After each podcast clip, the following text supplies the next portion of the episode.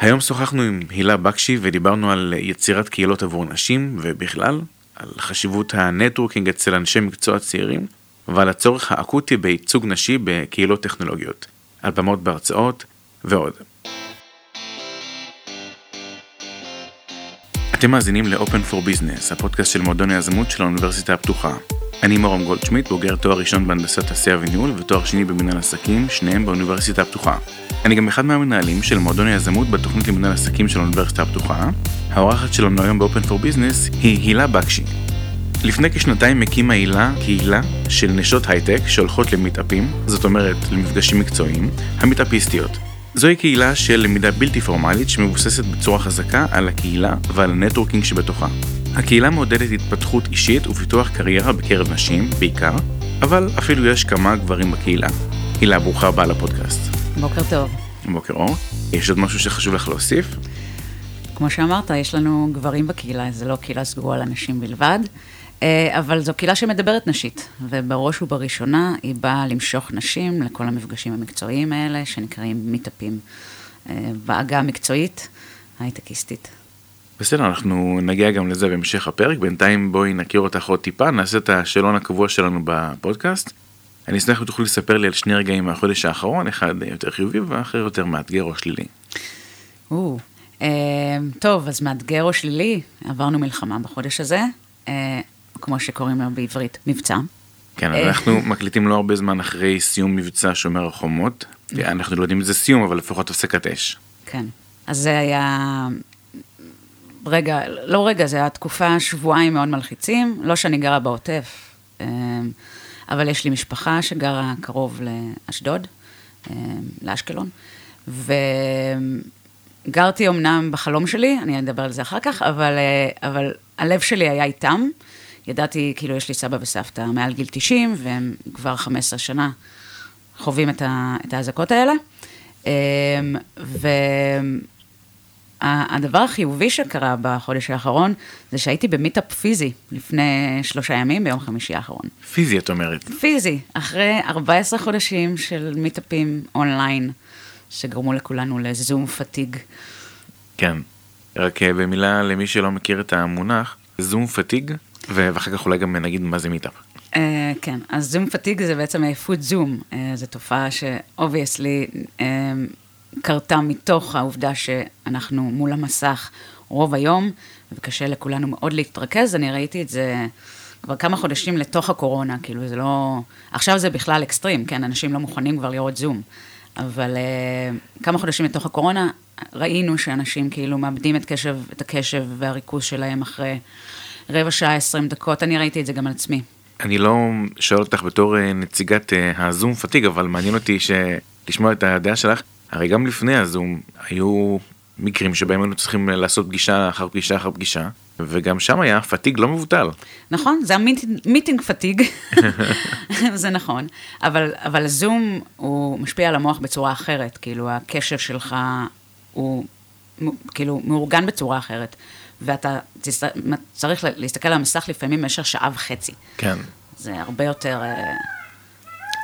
אה, בוקר טוב לטווס. כן, אמרנו שנדבר עליו, והנה הוא בא. בוקר טוב לך.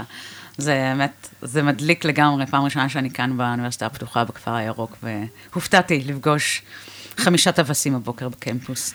ולפחות אחד מהם אה, ניסה לחזר אחרייך. נכון. האמת, התרשמתי. אני בטוח שגם הוא. אז uh, המונח האחר שדיברנו עליו זה מיטאפ, אז למי שלא מכיר או מכירה מה זה? אז מיטאפ זה בעצם מפגש מקצועי, uh, זה... האמת שזה לא התחיל כמפגש מקצועי, זה פשוט... Uh, זה מפגש חברתי uh, סביב איזשהו עניין מסוים. מי שאני חושבת, טבע את המונח הזה, זה meetup.com, אולי לפחות פרמל את המונח הזה, ברגע שהם קמו בתחילת שנות האלפיים המאוחרות. ובעצם זה התחיל ממפגשים חברתיים, טיולים ומפגשים חברתיים סביב אהבה לקולנוע, משחקי וידאו וכאלה, ומהר מאוד אה, ההייטק זיהה את זה כפוטנציאל. והתחילו אה, לעשות מפגשים מקצועיים סביב, אה, סביב נושא מסוים, אם זה product management או data analysis, אה, ו, וזה ממש נהיה איזשהו ערוץ שיווק נוסף, שחברות uh, התחילו לייצר מפגשים כאלה, לספר על המוצרים שלהם, לספר על, uh, לדבר על הנושא שקרוב לליבם, או שהם רוצים uh, uh, לנרמל, לא יודעת, לשווק. Um, וככה זה נולד, uh, אני מאמינה שבקליפורניה, uh, בוואלי. Uh, אני גרתי שם לתקופה, והתחלתי שם ללכת למיטאפים. בהתחלה כי באמת חיפשתי יותר uh, חברים, ואז חיפשתי ללמוד דברים, והבנתי שזה באותה פלטפורמה, מוצאים את שני הדברים. Um, וככה נדלקתי על הקונספט הזה של uh, למידה בלתי פורמלית. הרגשתי שאני צריכה לפתח את המוח שלי ואת המקצועיות שלי. זהו, וחזרתי לארץ וגיליתי שגם כאן זה דבר שהתפוצץ. יפה, בהחלט נדבר על זה בהמשך. יש אה, משהו מהתקופה האחרונה שהיית עושה אחרת אם היית יכולה? שהייתי עושה אחרת. אמ, כנראה שהייתי הרבה יותר יוצאת מהעיר. כאילו, אנחנו... אני לא יודעת אם המאזינים הם ברובם תל אביבים או לא, אבל תל אביבים לא יוצאים מהעיר.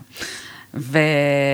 והסגירה הזו בבית, בשנה וחצי האחרונות, אה, המחישה לי כמה זה, כמה, כמה אני סגורה בתוך בועה, אפשר להגיד. אני, אני מאוד שמחה על הבועה הזו לרוב, אבל פתאום הרגשתי שהקירות סוגר, סוגרים עליי. אה, אז כנראה שהייתי הרבה יותר יוצאת מהעיר, כי יש לי הזדמנויות, יש לי חברים שגרים מחוץ לעיר ולא ברמת שרון, אלא במצפה רמון או בצפון, ואני לא עושה את זה, אני לא יוצאת מהעיר, אני כאילו צריכה לשחרר משהו במוח. או שאתה מדבר מבחינה מקצועית, שזה משהו אחר לגמרי. האמת זו שאלה פתוחה, זו בחירה שלך לגמרי איך לענות על זה, אבל בסדר. כנראה שאני ממש צריכה חופשה. כנראה זה, זה, זה נוצר, זה כאילו בא לי בבום, שאני כנראה צריכה לצאת מהעיר יותר. אז לגבי חופשה, אני לא אעשה לך ספוילר, אבל יש איזו שאלה על זה בהמשך. אני אשמח אם תספרי לי מה אנשים לא יודעים עלייך והיית רוצה שידעו. נראה לי שאני כל כך פתוחה, שאנשים, אין דבר כזה שאנשים לא יודעים עליי. אולי לא במצטבר אלא בסך הכל נגיד אנשים חדשים ש, שפוגשים אותך הרי מכירים את כאילו פרסונה אחת או פרסונה אחרת בהקשר כזה או אחר אולי יש איזה משהו שכן היית שמחה אם אנשים היו יודעים עלייך. Hmm. שהאהבה הכי גדולה שלי בראש ובראשונה זה בכלל קולנוע. אוקיי, okay. סוג מסוים של קולנוע? קולנוע זר, okay. אוקיי. בעיקר. אה, קולנוע צרפתי אני מאוד אוהבת. כזה בלי כתוביות אבל. הארדקור. אל תגזים. אני עדיין לא יודעת צרפתית, למרות שצפיתי באלפי, מאות אם לא אלפי סרטים צרפתיים. אוקיי. אה, אז זה האהבה הראשונה שלי. אה, בגלל זה גם הלכתי ללמוד תקשורת כשהייתי סטודנטית. התקבלתי גם ללימודי קולנוע, אבל הבנתי ששם אין כסף. אז הלכתי ללמוד תקשורת, כאילו שם יש כסף, אז לא, גם שם אין כסף. ואז הגעתי להייטק. וגיליתי איפה הכסף. או, יפה. המסע בעקבות הכסף. אה, כן, אבל בסופו של דבר זה גם בעקבות ה passion שלי, ומה שלמדתי בלימודי התקשורת, אה, היום משרת אותי. גם העבודה הראשונה שלי ב tech, כלומר, השנייה שלי בהייטק הייתה בעולם ה online video, אה, וה tech, זה שילב את שניהם. Uh, אז זה לא שזה לגמרי תלוש ממני, אבל זו האהבה באמת הכי גדולה שלי. אני, נפתחו בתי הקולנוע oh. לפני שלושה ימים, ואני כבר uh, מתכננת על קולנוע לב. קולנוע לב לא היה פתוח לתקופה שזה רק הסינמטקים? זה, לא, זה היה, יכלת, יכלת לרכוש סרטים לצפייה בבית, כאילו, דרך הדיגיטל. אוקיי. אני פחות בעניין. כן. ספרי לי, כמה זמן לוקח לך להתארגן בבוקר? וואו, כלום וחצי. אני חיה על נספרסו. ואני שותה, אני שותה, אני שותה נספרסו בבוקר, כאילו אינטנסיטי 12, אז זה כזה 12 דקות, אה, אני מתעוררת, מצחצח שיניים, שותה נספרסו עוד 12 דקות, עוברת על הפיד, ואני חצי שעה בחוץ. ג'ורג' קלוני היה בך, עם הנספרסו. כן, אולי הוא יבוא לארץ ויעשה איתי איזה שת"פ. ג'ורג', if you're hearing us, uh, you're welcome. יס. אוקיי, כמה שאלות קצרות וניגש לעניינים. חתול או כלב? כלב לגמרי. גלידה וניל או שוקולד? וניל. קיץ או חורף? קיץ. והשאלה שהבטחתי, מקום מושלם לחופשה בחו"ל? ניו יורק. או לונדון. אני לא מהבטן גב, אני לא מאנשי הבטן גב, זה לא מעניין אותי. אני צריכה urban setting. אז לצאת לבועה אחרת. כן. בסדר גמור. אז אני אשמח אם יוכלו לספר לי במשפט אחד, מי זו הילה בקשי. אז הילה בקשי השתנתה בשנתיים האחרונות. היא הייתה משהו אחד, למרות שהבסיס הוא, הבסיס הוא, אה, הבסיס לא השתנה. אני אדם שאוהב אנשים, מאוד. אה, בשנתיים האחרונות יותר א-נשים. אה, שזה הכוונה לנשים וגברים. נכון, נשים וגברים, והנקודה שם כדי לכלול את כולם, גם כאלה שהם לא נשים או גברים, שהם לא מגדירים את עצמם ככה. אה, ואני אדם שאוהב לעשות טוב לעולם. אמרתי את זה כבר כשהייתי בכתב ו', לא ידעתי מה אני רוצה לעשות כשאני אהיה גדולה, אמרתי שאני רוצה לעשות טוב לעולם. אני זוכרת את זה ממש בשיעור חברה. ולא ידעתי מה זה אומר אף פעם, גם לא הבנתי את זה עד לפני שנתיים, שהבנתי בעצם מי אני ומה אני, בעקבות מה שבניתי. אה, אני אדם שאוהב לעזור לאנשים מאוד, אוהב לקשר בין אנשים, אוהב אה, לגרום להתפתחות האישית שלהם, להתפתחות המקצועית שלהם, שזה מאוד מתקשר למה שאני עושה בשנתיים האחרונות. זה כאילו כל המהות שלי. אה, זה זה. אני חושבת שאנחנו נדבר על זה בהמשך, אבל באמת מה שגרם לי למציאת העצמי שלי זה כל, ה, כל המיזם הזה. יפה, אני שמח לשמוע שמצאת את עצמך גם אה, בלי להיות בהודו. נכון, הייתי בהודו. אבל, אבל זה לא היה קשור למציאה. אבל לא, לא מצאתי את עצמי שם, הייתי מאוד עבודה. אוקיי, okay. תכף נגיע לשאר המסע שלך, אבל uh, לפני זה מעניין אותי לשאול על התקופה בקליפורניה. איך הגעת לשם, מה עשית שם ולמה חזרת? Uh, כן, אז uh, תקופה בקליפורניה הייתה תקופה לא ארוכה בכלל. Uh, עבדתי ב, בסטארט-אפ uh, שהוא היה הדבר הכי חם בישראל uh, בסוף שנות האלפיים הראשונות. מ-2007 עבדתי שם, uh, הם נקראו מטה קפה. הם בעצם היו היוטיוב הישראלי, uh, לפני יוטיוב, uh, והיו הצלחה כבירה. Uh, ב-2012 הם נרכשו על ידי חברה אמריקאית, והעבירו צוות מאוד מצומצם לקליפורניה, לוואלי, לסן פרנסיסקו, אה, ועברתי איתם. אה, הבוס שלי היה VP product, והיה לנו יחסים מעולים, ניהלתי גם צוות בישראל, הכרתי את הלקוחות, ועברתי לשם אה, בספטמבר 2012, למסע שבסך הכל נמשך שנה לצערי. עברנו לשם, הייתי junior product, אפשר להגיד, ואחרי שנה החברה שרכשה אותנו החליטה לסגור את הפעילות של ה... בכלל של החברה, לא רק של הצוות הישראלי, אלא בכלל. אה, וכולנו שוחררנו לדרכנו, וחזרתי לארץ. זו הייתה חוויה מאוד מאוד מעניינת, כאילו זו הייתה חוויה טובה בחלקה וגרועה בחלקה הראשון. אה, חוויית רילוקיישן זה דבר מאוד בודד, בעיקר שאתה, אה, שאת או אתה עוברים לבד. עברתי עם אנשים שעבדו איתי, אבל כולם עברו עם משפחות, חלקם עם כלבים אפילו, ואני עברתי די לבד. אה, היה עוד רווק אחד בצוות, שהוא היה חבר מאוד טוב שלי, שגם גרנו ביחד. אה, אבל לא היו לי חברים, ולא... ולהתרגל לאמריקאים, ועוד מקליפורניה, זה קצת שונה. אה, נגיד בניו יורק זה יותר דומה לנו, בקליפורניה זה שונה. וזו הייתה חוויה מאוד בודדה. והתגעגעתי כל הזמן לחברים שלי ולמשפחה שלי. בחצי שנה השנייה של הרילוקיישן, אה, התחברתי מאוד לאחת מנשות, מהנשים של אה, העובדים, והיא הייתה החברה הכי טובה שלי, וככה היינו חברות מאוד מאוד טובות, ויצאנו ובילינו ביחד, ואז החוויה שלי שם הייתה הרבה יותר טובה. ואז הגעתי עם מסקנה שצריך רק חבר אחד שיהיה לצדך, כדי לשרוד את החוויה המאוד בודדה הזאת. אמ, אבל גם כנראה שהייתי צריכה להיות שם, כי לא רק שפיתחתי אמ, mindset שהוא הרבה יותר גלובלי, אה, שאנחנו לא חיים בבועה הקטנה כאן בישראל, שהיא... היא close-minded מצד אחד, אבל היא open-minded מצד שני, כי אנחנו כן, מי שעובד בטק, אז הוא כן עובד בדרך כלל עם לקוחות בינלאומיים, ובשעות לא שגרתיות, בשעות כאילו של PST ו-EST. ו... אבל בפועל אתה לא חווה את, ה... את, ה... את האנשים שאתה עובד מולם, ושם היה לי את ההזדמנות לחוות ולפגוש את הלקוחות שלי פנים מול פנים, אה, וזו הייתה חוויה נהדרת אה, מבחינה מקצועית. אחרי שנה שפיטרו אותנו, אה, בעצם החלטתי לא לחפש עבודה שם. החלטתי כן לחזור לישראל, אבל חזרתי עם mindset אחר. וגם עם האהבה למיטאפים פתאום, שגיליתי שזה פשוט event שאפשר ללמוד ממנה הכל, כאילו המון, וגם לפגוש אנשים מאוד מעניינים. שם לצורך העניין לא עשיתי חברים אה, במיטאפים, אבל בישראל זה היה סיפור שונה לגמרי, כי אנחנו, אנחנו אנשים שונים, אנחנו הרבה יותר חברותיים, הרבה יותר open minded אפשר להגיד.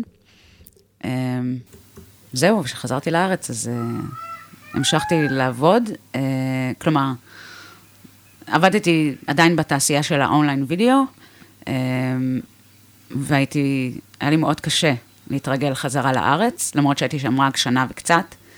אמ, כי כשאתה מרגיש שהגעת לשיא שלך, ופתאום לחזור לכאן, אחורה, זה היה חתיכת, אה, חתיכת אה, סתירה.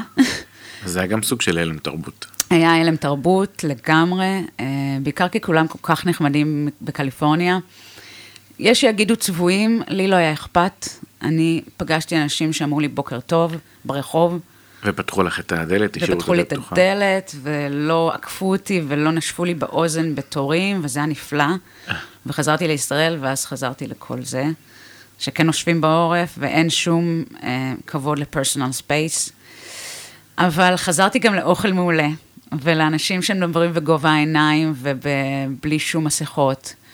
ושאומרים דוגרי דברים בפנים. וזה טוב וזה רע, אבל לומדים, אה, לומדים לחזור. לקח לי שנתיים. לקח לי שנתיים להתרגל, ל... הייתי מאוד ממורמרת בשנתיים האלה. כן. אבל אה, סוף טוב הכל טוב, כמו שאומרים. נכון. תכף אה, נגיע לשאר העיסוקים שלך בארץ, כולל המיטאפיסטיות וקהילות נוספות, אבל לפני זה נדבר טיפה עלייך. בכתבה שפורסמה לאחרונה הגדרת את עצמך כאדם שאוהב לעשות טוב לעולם ולעזור לאנשים למצוא את התפקיד הבא שלהם. אז לגבי הלעשות טוב לעולם כבר דיברנו, ואחד הדברים הנוספים שאמרת זה שאת מעוניינת לעזור לאנשים למצוא את ניצוץ היזמות החבוי בהם. אישה שמודדת נשים אחרות לעלות על הבמה, כי זה נראות נשית וזה חשוב. באותה כתבה גם התייחסת לעצמך בגוף שלישי כבסיס נתונים אנושי לכל ענייני קידום הנשים באשר הן. ממש יוניקורן של האקוסיסטם.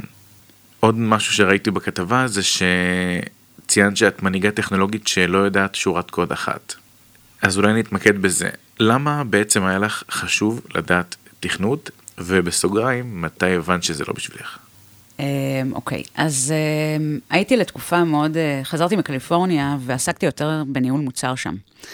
אמ, ונורא הדלקתי על זה.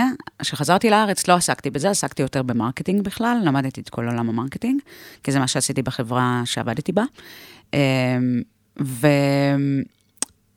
ואחרי החברה הזו, שהייתה לא טכנולוגית בכלל, היא הייתה, אה, עבדתי בחברת אנימציה, שיצרה תוכן לפעוטות, אה, והיה חסר לי מאוד הסביבה הטכנולוגית, מאוד מאוד מאוד. אה, עשיתי מהלך והעברתי אותנו את החברה, חברת האנימציה לתוך מיינדספייס, שזה co-working space, שיושבים שם המון יזמים ומיזמים. זה כמו WeWork למי שלא מכיר. בדיוק.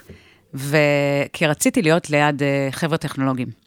אה, וזה ענה לי, ה... ענה לי חלקית על הצורך שיש לי בסביבה טכנולוגית, אה, אבל זה היה חסר לי ביום-יום שלי. ואמרתי, מה, מה הכי אהבת לעשות? והכי אהבתי לעשות זה הניהול מוצר. לשנים גיליתי שזה לא באמת היה ניהול מוצר, אבל, אה, אבל רציתי לחזור לדבר הזה, והלכתי לעשות קורס, אה, ניהול מוצר, כי הרגשתי שהיה חסר לי את התהליכים ואת המתודולוגיות מאחורי.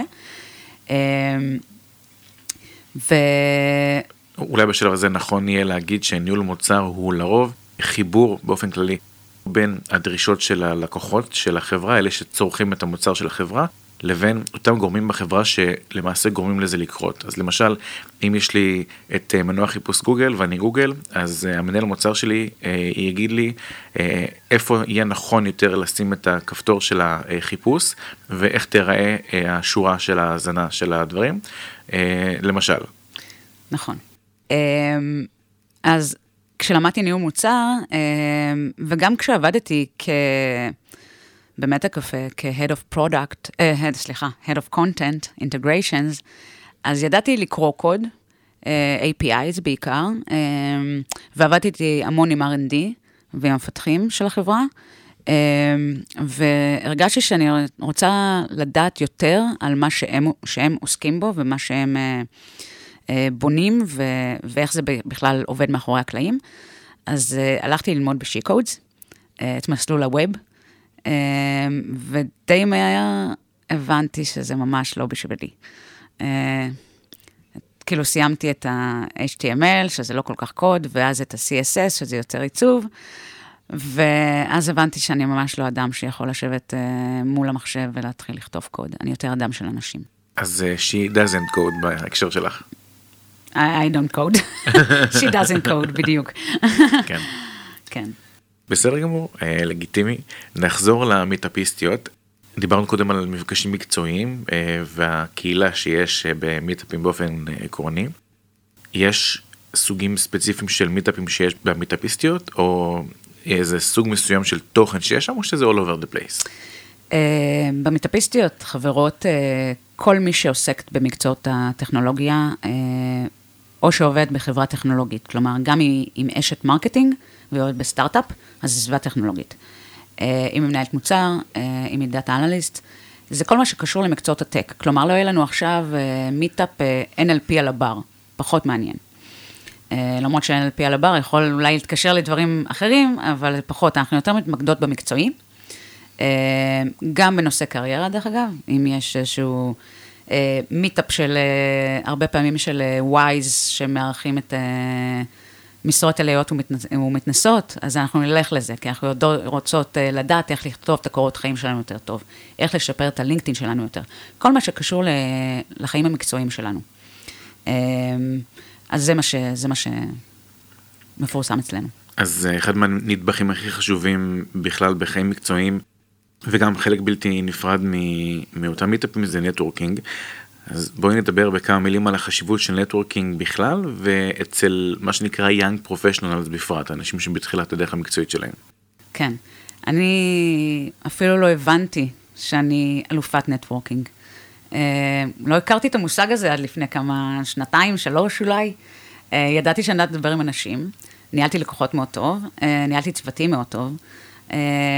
הכרתי כל הזמן אנשים, בעיקר, אגב, אני ארים כאן עוד פעם לשהות שלי במיינדספייס, ב co-working space הזה, אה, שעבדתי בחברה שהיא לא קשורה לטכנולוגיה, אבל היה לי חשוב כל הזמן לדבר עם מפתחים, ועם יזמים, ועם יזמות, ועם משקיעים, ועם משקיעות, ועשיתי את הקשרים האלה שמשרתים אותי היום, היום, בתור הילה מהמיטאפיסטיות. אה, ובחיים המקצועיים שלי בכלל, הם שירתו אותי. ו... ליונג פרופשיונלס, אני גם, גם מרצה על זה, וגם מייעצת בנושא הזה. אמ, אני חושבת שקשרים זה דבר שיישאר איתנו גם אחרי שהרובוטים יחליפו אותנו. הקשרים הבין-אישיים, זה מה שיוביל אותנו קדימה. טוב, אחרי שהרובוטים יחליפו אותנו לאיזה כל מה שיישאר, אבל זה גם משהו אחר. בדיוק. בואי נדבר מעט על קהילה. אחד מהדברים הכי חשובים בקהילה, חוץ מלבנות אותה, זה השימור שלה, ואחת מה, מהדרכים הכי נפוצות אה, וחשובות גם בכל הנושא של אה, שימור קהילה זה יצירת התוכן לקהילה, מה שמקנה את הערך המוסף. אז אולי נמחיש את המושגים האלה מתוך המיטאפיסטיות. אולי תספרי טיפה על איך בנית את הקהילה ועל איך היום הקהילה משמרת את עצמה ויוצרת אה, תוכן. כן. אמ, אז הקהילה, אני בניתי את הקהילה עם הכלים שהיו לי. אה, אני ציינתי את זה שהייתי קודם אה, בחברת אנימציה, לקחתי את כל נושא ה marketing על עצמי, וניהלתי את עמוד הפייסבוק של החברה, אה, ולמדתי המון המון על איך מגדילים חברים בעמוד עסקי, ועוד לא, המושג קהילות עוד לא היה בכלל מוכר לי, או... הוא התחיל להיות מוכר, אבל הוא לא היה מה שהוא היום. והשתמשתי בכלים האלה של אני ידעתי שצריך לפרסם שלוש פעמים בשבוע, כדי ש... אה, עמוד יהיה, יהיה לו traffic נורמלי, ולקחתי את זה. זה, זה נבנה בכלל ב product mindset, שזה התפקיד השני שעשיתי. אה, רציתי לבדוק אם יש בכלל צורך בדבר הזה. הלכתי לקהילות נשים אחרות ושאלתי אם הן הולכות למיטאפים, עם מי הן הולכות למיטאפים, ואם האם היה להם מקום שהיו יכולות למצוא את המיטאפים, האם, היו, האם, זה היה מקל להם לעניין לתהליך, והאם הם היו באות יותר. וקיבלתי תשובות לכל השאלות האלה, ולקחתי את זה, ואמרתי, אוקיי, יש כאן היתכנות ל product הזה, ובואו ניצור אותו. ויצרתי את הדבר הזה עם הכלים של ה marketing. ידעתי שאין לי כסף להשקיע ב marketing בתשלום, אני לא אריץ עכשיו קמפיינים של פייסבוק, אז לקחתי את הקבוצה והתחלתי למרקט אותה, למרקט, למרקט אותה. אבשלום קורא יגיע בך עכשיו, כן. או שלא. היבריש. למרקט אותה בצורה אורגנית בכל הקהילות שהייתי חברה בהן, והייתי כבר חברה בהמון קהילות, גם נשים וגם של product, אה, וגם קהילות הייטק אחרות, יזמים, יזמות, אה, עוד פודקאסט לסטארט-אפים, כאילו המון המון... אה, תוכן שהייתי מתעניינת בו, ופשוט פרסמתי את הקהילה שם. Uh, כמובן באישור מנהלי הקהילה, אני לא זורקת uh, דברים כאלה והולכת, גם לא רוצה שיעשו את זה אצלי. Uh, ולאט לאט, הדבר הזה, התייחסתי לזה כמו סטארט-אפ, להגיד בכנות. שבוע אחרי שקמנו, הדפסתי חולצות, כי זה מה שהייטקיסטים עושים, וסטארט-אפיסטים וסטארט-אפיסטיות עושות, מדפיסות מרצ'נדייז. חלק מהסוואג. אז חלק מהסוואג, אז באתי עם הסוואג הזה, אה, שזה היה חולצות, עם לוגו שאני יצרתי בקנווה, שהתמונה לא הייתה שלי אפילו, זו הייתה תמונה ללא זכויות יוצרים, אה, ויצרתי את זה, והלכתי ככה למיטאפים. וחילקתי את זה גם לחמש המצטרפות הראשונות, והיינו הולכות למיטאפים מהחולצות, והיו שואלים אותנו, מה זה? והייתי עושה את הפיץ' של מה זה. ומהר מאוד מאוד מאוד הדבר הזה התפשט כאש בשדה קוצים. תוך שבועיים היינו 500 נשים, תוך חודש היינו אלף, וככה גדלנו בצורה די קבועה במשך שנה וחצי, עד שפרצה הקורונה. אה, וכשהקורונה פרצה, היינו צריכות לעשות אה, אדפטציה למטפים. אז uh, במקום המיטאפיסטיות נקראנו באופן זמני הוובינריסטיות, וגם האסטרטגיה של בניית הקהילה uh, הלך והשתנה. קיבל תפנית אחרת, שהוא יותר התמקד בתוכן. Uh, התחלנו, אני גיבשתי צוות של כותבות תוכן וקריאייטיב. הרגשתי שאני צריכה לחלוק את ה... הייתי צריכה עזרה. הייתי צריכה עזרה בעוד תוכן, בעוד מישהו שיחלוק את המוח שלי את, את הרעיונות שיש לי, ולקבל עליהם confirmation או לא. ויש לנו צוות תוכן של uh, חמש נשים, uh, ואנחנו uh, נפגשות אונליין מדי חודש ומתכננות גאנט תוכן קדימה. והחלטנו שאנחנו יותר נשים דגש על תוכן יותר כיפי בימי ראשון, ותוכן שיותר spotlight על חברת הקהילה בימי שלישי, ולתת את המקום לניוזלטר שיש לנו בימי חמישי, וככה זה קורה כבר אה, שנה, מאז, אה, שנה וקצת מאז אה, התפרצה הקורונה. יפה, באמת אה, מרשים. אחד מהדברים שמתאפשרים במסגרת קהילה, או בכלל, גם ב tech וגם בהקשרים אחרים, זה בנייה של מותג אישי. אחד מהדברים ששמתי לב ש... כשסיפרת על כל הנושא של תחילת הדרך של המטאפיסטיות היה שיצרת למעשה מותג. לא רק הלוגו אלא בכלל כל העניין של החולצות ומה זה ומי זה זה לא פשוט לייצר קהילה של אלף ממברים תוך חודש וגם בקצב כזה היסטרי. אז בלי קשר למטאפיסטיות אלא באופן כללי מה השני סנטים שלך על אה, בנייה של מותג אישי. אמ, הנושא של מיתוג אישי היה משהו ש... אני חייבת לציין שדי התנגדתי לו, אה, ב... עד לפני שנה נגיד. אה, אני ראיתי הרבה מותגים אישיים שמסתובבים בינינו ולא היה מאחוריהם שום דבר. ואני לא חושבת ש-it's all about the storytelling, כמו שאומרים. I mean, it is, אבל, אבל לא, כי בסופו של דבר יעלו על, ה, על הפרוד שאתה, אם אתה לא אותנטי באמת. ולפני חודשיים הרציתי באחת הקהילות אה, הייטקיסטיות האחרות, ומישהי בסוף אמרה לי, הילה, את יודעת מה הדבר הכי מיוחד בך? ואמרתי לה, מה? והיא אמרה, זה שאת מאוד אותנטית. אמ, וזה משהו שאני לא, אף פעם לא ידעתי שזה מה שבאמת אנשים, כאילו, זה מה שהם רואים בי. אני לא רציתי למתג את עצמי, לא, לא הייתה לי כוונה למתג את עצמי. כל מה שהיה לי חשוב בשנה הזו, בשנה וחצי הזו, לפני שפרצה הקורונה, זה לבנות קהילה. ולבנות קהילה ושתהיה טובה ושתשרת את החברות שלה. לא עשיתי כסף מהקהילה. לא, זה לא היה מה שהיה בבת עיניי, לעשות מהדבר הזה עסק. ממש לא, אני עסקתי בזה באמת בלב שלם. עבדתי בזה לפני שיצרתי את הצוות תוכן שבעה ימים בשבוע, אה, כמעט אך ורק לבד, וזה היה, זה היה עבודה שלי, זה היה baby שלי, ככה התייחסתי לזה. זה המיזם שלי, זה הסטארט-אפ שלי, למרות שהוא לא סטארט-אפ טכנולוגי. ואנשים הכירו אותי, זה כן, הכירו אותי קהילה מהמיטאפיסטיות די מהר, אה, אבל זה היה נחמד, זה לא היה יותר מזה. שקצת לפני שהתפרצה הקורונה, אה, אחת, אחת החברות שלי, שהיא גם אה, יזמת וגם משקיעה, הציעה לי להוביל קורס יזמות נשית, פתאום. והיא אמרה לי, אני חושבת שאת יכולה לעשות את זה. ואני כזה, לא היה לי מושג. ואמרתי לה, אוקיי, אני מוכנה לנסות. ועשיתי את זה. והובלתי קורס יזמות נשית באיזושהי אחת העיריות בארץ. ולפני חצי שנה העברתי אותו עוד פעם.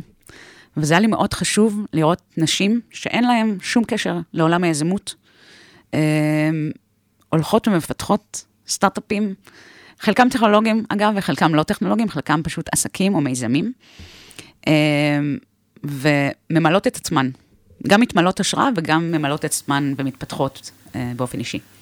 אני אשאל שאלת תם, למה זה כל כך חשוב כל הגרל פאוור והעצמה הנשית ושדווקא נשים יהיו בתחום היזמות, זאת אומרת, למה זה כל כך חשוב באופן כללי וגם למה זה כל כך חשוב לך באופן אישי. Um, הרעיון המקורי למטאפיסטיות, קיבלתי אותו כשעבדתי בכאן 11. Um, והיה שם אנשים מאוד יצירתיים, um, והם זיהו את האהבה שלי למיטאפים. והייתי הולכת למיטאפים, והייתי מוצאת את עצמי די לבד. או עם עוד שתי נשים בחדר. וזה היה לי מאוד מוזר. ושנה לפני כן, אנגלה מרקל, הקנצלר של גרמניה, ביקרה בישראל. והיא הצטלמה עם רק גברים בתמונה, וכתבו, זה ההייטק הישראלי. אנגלה מרקל אה, נפגשת עם ההייטק הישראלי. וזו תמונה שהייתה, היא זעזעה אותנו כאן בישראל, הנשים שעובדות בהייטק. כל קהילות האנשים אה, הלכו והצטלמו כאן בכיכר רבין, אה, עם שלט, אה, עם אנגלה מרקל, הקרטון שלה, ועם כל, ה, עם כל הנשים אה, שבאו למפגש הזה, אני גר, גרתי שם בכיכר רבין גם, אה, וזה גם יצר תעודה עולמית, וזה פתאום נהיה משהו שהוא כאילו... ממש חשוב, הנראות הזאת. הנראות הזו לא רואים נשים במרחב. אני הייתי הולכת להמון מיטאפים, ובאמת עוד פעם, הייתי האישה היחידה בחדר, או האישה השנייה בחדר, ואמרתי, אין מצב, אני עובדת בהייטק 18 שנה. אמנם אני לרוב בסביבה גברית, אבל יש עוד המון כמוני. איפה הן? למה הן לא כאן? יחשבו שאין, שאנגלה מרקל, זה התמונה שהיא היא, היא צולמה, צולמה בה. זה ההייטק הישראלי, וזה ממש לא נכון, ההייטק הישראלי הוא כל כך מגוון. גם אם לא עוסקות דווקא, דווקא, דווקא בטכנולוגיה וכותבות קוד, למרות שזה המיזם השני שאני עובדת עליו. אמ, אז לפחות כאילו שידעו שיש נשים בהייטק. וזה היה לי מאוד מאוד חשוב. יש קהילה מדהימה בשם נשים בהייטק, שיש לה 15 אלף חברות. אחת הקהילות היותר בולטות. וזה חשוב, זה חשוב לנו להיראות שם, ואתה יודע, אם לא יראו אותנו, לא יקדמו אותנו. אם לא יראו אותנו, לא... ייתנו לנו זכויות, לא ייתנו לנו את מה שמגיע לנו. אני בהחלט מסכים עם הקונספט של אה, נראות, אם אתה לא שם אתה לא קיים, אם, היה, אם זה היה מתחרז גם, ב, אם את לא שם את לא קיימת אז הייתי אומר את זה, אבל אה, כן. אמ, המיזם האחר שדיברת עליו זה, זה מה? זה נשים בהייטק? זה, או... לא, לא, המיזם האחר אה, הוא לא מיזם שלי, הוא מיזם של מורן ובר, הוא נקרא Women on Stage. אז בדיוק באתי לדבר איתך על זה, רק נגיד שזה מיזם שהמטרה שלו זה הכשרה של אה, דוברות טכנולוגיות לבמות, אה, לבמות ברחבי העולם. המטרה של הקהילה היא למעשה להילחם באי השוויון של ייצוג נשים על במות טכנולוגיות, שזה בין היתר מה שדיברנו עליו היום. כיום בצורה אולי מובנת מאליה, אה, למרות שזה לא אמור להיות כך, יש רוב מכריע של גברים. השאלה היא אבל למה יש רוב של גברים? זה המצב, אנחנו רוצים אולי לשנות אותו ולהילחם בו, אבל מה הסיבת השורש של זה? זה מתחיל בגיל מאוד קטן. זה מתחיל בגיל של אתה הולך לחנות צעצועים ויש לך צעצועים לבנות וצעצועים לבנים. אז הבניה חברתית. הבניה חברתית, זה מתחיל מאוד מאוד, בגיל מאוד מאוד קטן, וזה מתחיל מהבית. גם כשאתה קונה ורוד לבנות וכחול לבנים, וזה דבר שהולך ומשתנה. אמ, אתה קונה מטבח לילדה, אבל לא לילד, ואתה בונה דברים שצריך להרכיב, דברים יותר מסובכים שצריך להרכיב לבן שלך ולא לבת שלך. ולמה? הכל מוסלל, הכל מוסלל לשים נשים בתפקידים יותר רכים, וגברים בתפקידים יותר, אה, יותר אה, מאתגרים ושדורשים בנייה וחשיבה. אני אגיד שזה ממשיך אחר כך לבחירת מגמות בתיכון, וזה ממשיך אחר כך לצבא, וזה ממשיך אחר כך לאוניברסיטה, וככה זה קורה. אחת הסברות שסובבות סביב כל הנושא של חוסר ייצוג נשי בעולמות טכנולוגיים, או, או כמו שדיברנו עכשיו על במות טכנולוגיות, זה שיש עניין של ביטחון עצמי. יש גם איזה מחקר שגם דיברנו עליו בשיחה מקדימה בינינו, שאפילו אם יש את אותו חוסר, בואי ניקח שני דוברים שמדברים על אותו נושא בדיוק, דובר גבר ודוברת אישה. הדובר, אפילו אם, אם גם הדובר וגם הדוברת יהיו עם אה, רמת ביטחון של נגיד 60% בתוכן ש, שמדברים, הרף הזה למעשה יספיק לדובר כדי לגרום לזה לקרות ו, ו, ולדבר לעלות על הבמה, אבל זה למעשה רף שלא יספיק עבור הדוברת והיא למעשה תוותר על ההזדמנות הזאת. נשים אגב, אה, לסבר את האוזן, אה, רק אם יש 85-90% עמידה בתנאים המינימליים, הם למעשה מבחינתם איזה רף מספק. מה, מה את חושבת על זה? כן, זה נכון, אתה מדבר על דוברות, אבל זה נכון גם לגבי אה, הגשה לעבודה, לעבודות מסוימות. אה, מחקרים הוכיחו שבאמת נשים שלא עומדות ב...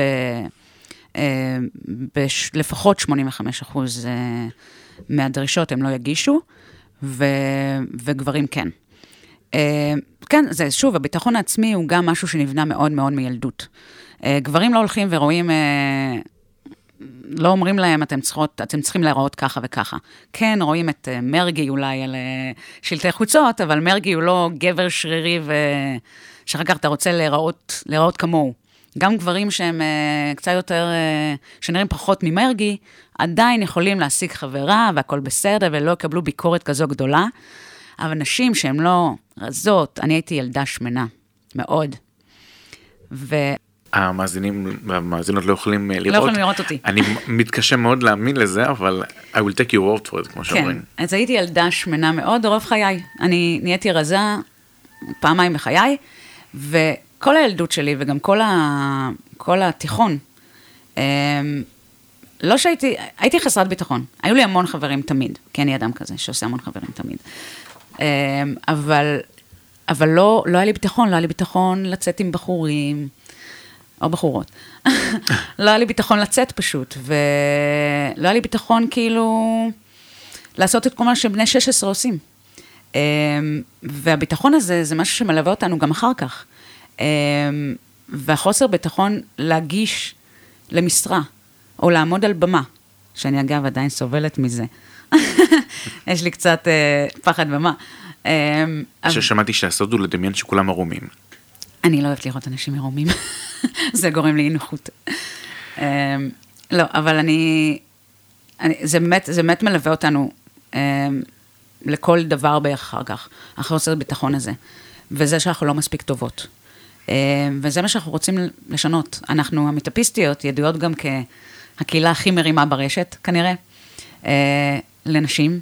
זה מה שאנחנו עוסקות, אנחנו עוסקות בהרמות.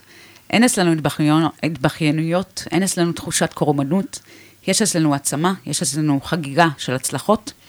Uh, עכשיו, לפני כמה ימים פורסמה אצלנו uh, כתבה של דה uh, מרקר, uh, על uh, מיזמים uh, בהנהגה נשית, או שנשים הם חלק מהן ב, אה, בהקמה של המיזם, והם קיבלו כמעט 400 לייקים, כי זה מה שאנחנו חוגגות, אנחנו חוגגות הצלחות. אנחנו מאמינות שאם נשים יראו הצלחות, ויראו את החגיגות האלה, ויראו את הנשים המצליחות גם, כ, גם כפאונדריות וגם כדוברות על במות וגם כפשוט נשים מנהלות, הם ירצו להיות כמוהן, זה יעלה להם את הביטחון. אגב, הקמת המטאפיסטיות, לא היה לי שום, שום, אה, לא ניהלתי קהילה מעולם. לא היה לי שום רצון כזה. אבל ראיתי נשים על במות כל הזמן, כי הייתי הולכת המון למיטאפים של נשים בלבד, בקהילות נשים טכנולוגיות, וראיתי המון יזמות על הבמות, על, ה, על הבמות. והייתי בטוחה, וזה קטע מצחיק, הייתי בטוחה שיצאתי מהקהילה הזו, לפני שנחשפתי למחקרים והכל, הייתי בטוחה שבישראל יש שוויון מגדרי בכל נושא ההייטק של 70 אחוז יזמות. הייתי בטוחה שיש 70 אחוז יזמות, יזמות בישראל. רק כדי לסבר את האוזן, יש 7 אחוז, משהו כזה. וואה. כן. הייתי בטוחה, כי ראיתי רק נשים על הבמה, וזה נתן לי את ה drive. נתן לי את ה drive להקים את הדבר הזה. ואז קראתי מחקרים, ונחשפתי להמון תוכן, שנתן לי את האמת העגומה בפרצוף. אה, אבל הביטחון הזה, שהייתי, שהיה מושרש בי, זה מה שגרם לי להקים את הקהילה, ו- וככה אה, להסתובב כמו טווס, שכאן יש לנו בחצר, במיטאפים. אה, אני גם באתי עם הצבא של המיטאפיסטיות תמיד, הייתי, הייתי באה, והייתי, כבר שהיינו מבוססות, שזה היה חודש, חודשיים אחרי, אה, הייתי באה עם ממש המון קהל, והייתי באה עם החולצה של המיטאפיסטיות. וכולן הכירו אותי, וכולן התחילו לדבר אחת עם השנייה, ולעשות היכרויות אחת עם השנייה. וזה, וראיתי את הביטחון נבנה בהן. אה, וזה גרם לי לגאווה ענקית. יפה, ובנימה אופטימית זו אנחנו נסיים את הפרק של היום. תודה רבה הילה בקשי. תודה רבה, מרום. היה ממש ממש נחמד אה, להכיר ושמחתי גם לשמוע על המגמה החיובית אה, שיש בעולם של היזמות הנשית והנוכחות הנשית והנראות הנשית בתחום היזמות, בתחום העמידה על במות ובכלל. כל שנותר לקוות הוא שזה באמת אה, ימשיך ביתר שאת ולא מעט מזה בזכותך, אז תודה רבה. תודה רבה, מרום. עונג קולו שלי, ותודה רבה. ספרו לנו מה חשבתם על הפרק. יש שאלות היכרות עם מוראיינים שהייתם מוסיפים, מורידים, משנים, משהו שהייתם רוצים לשאול את הילה? ספרו לנו בקבוצת הפייסבוק שלנו, מועדון היזמות של האוניברסיטה הפתוחה, הקבוצה. לינק לקבוצה נמצא בתיאור הפרק. אני מרום גולדשמיט, ואתם האזנתם לפרק נוסף של Open for Business. הפרק הוקלט באולפני האוניברסיטה הפתוחה בכפר הירוק, על הסאונד אורי דגני. תודה ונשתמע בפרק הבא.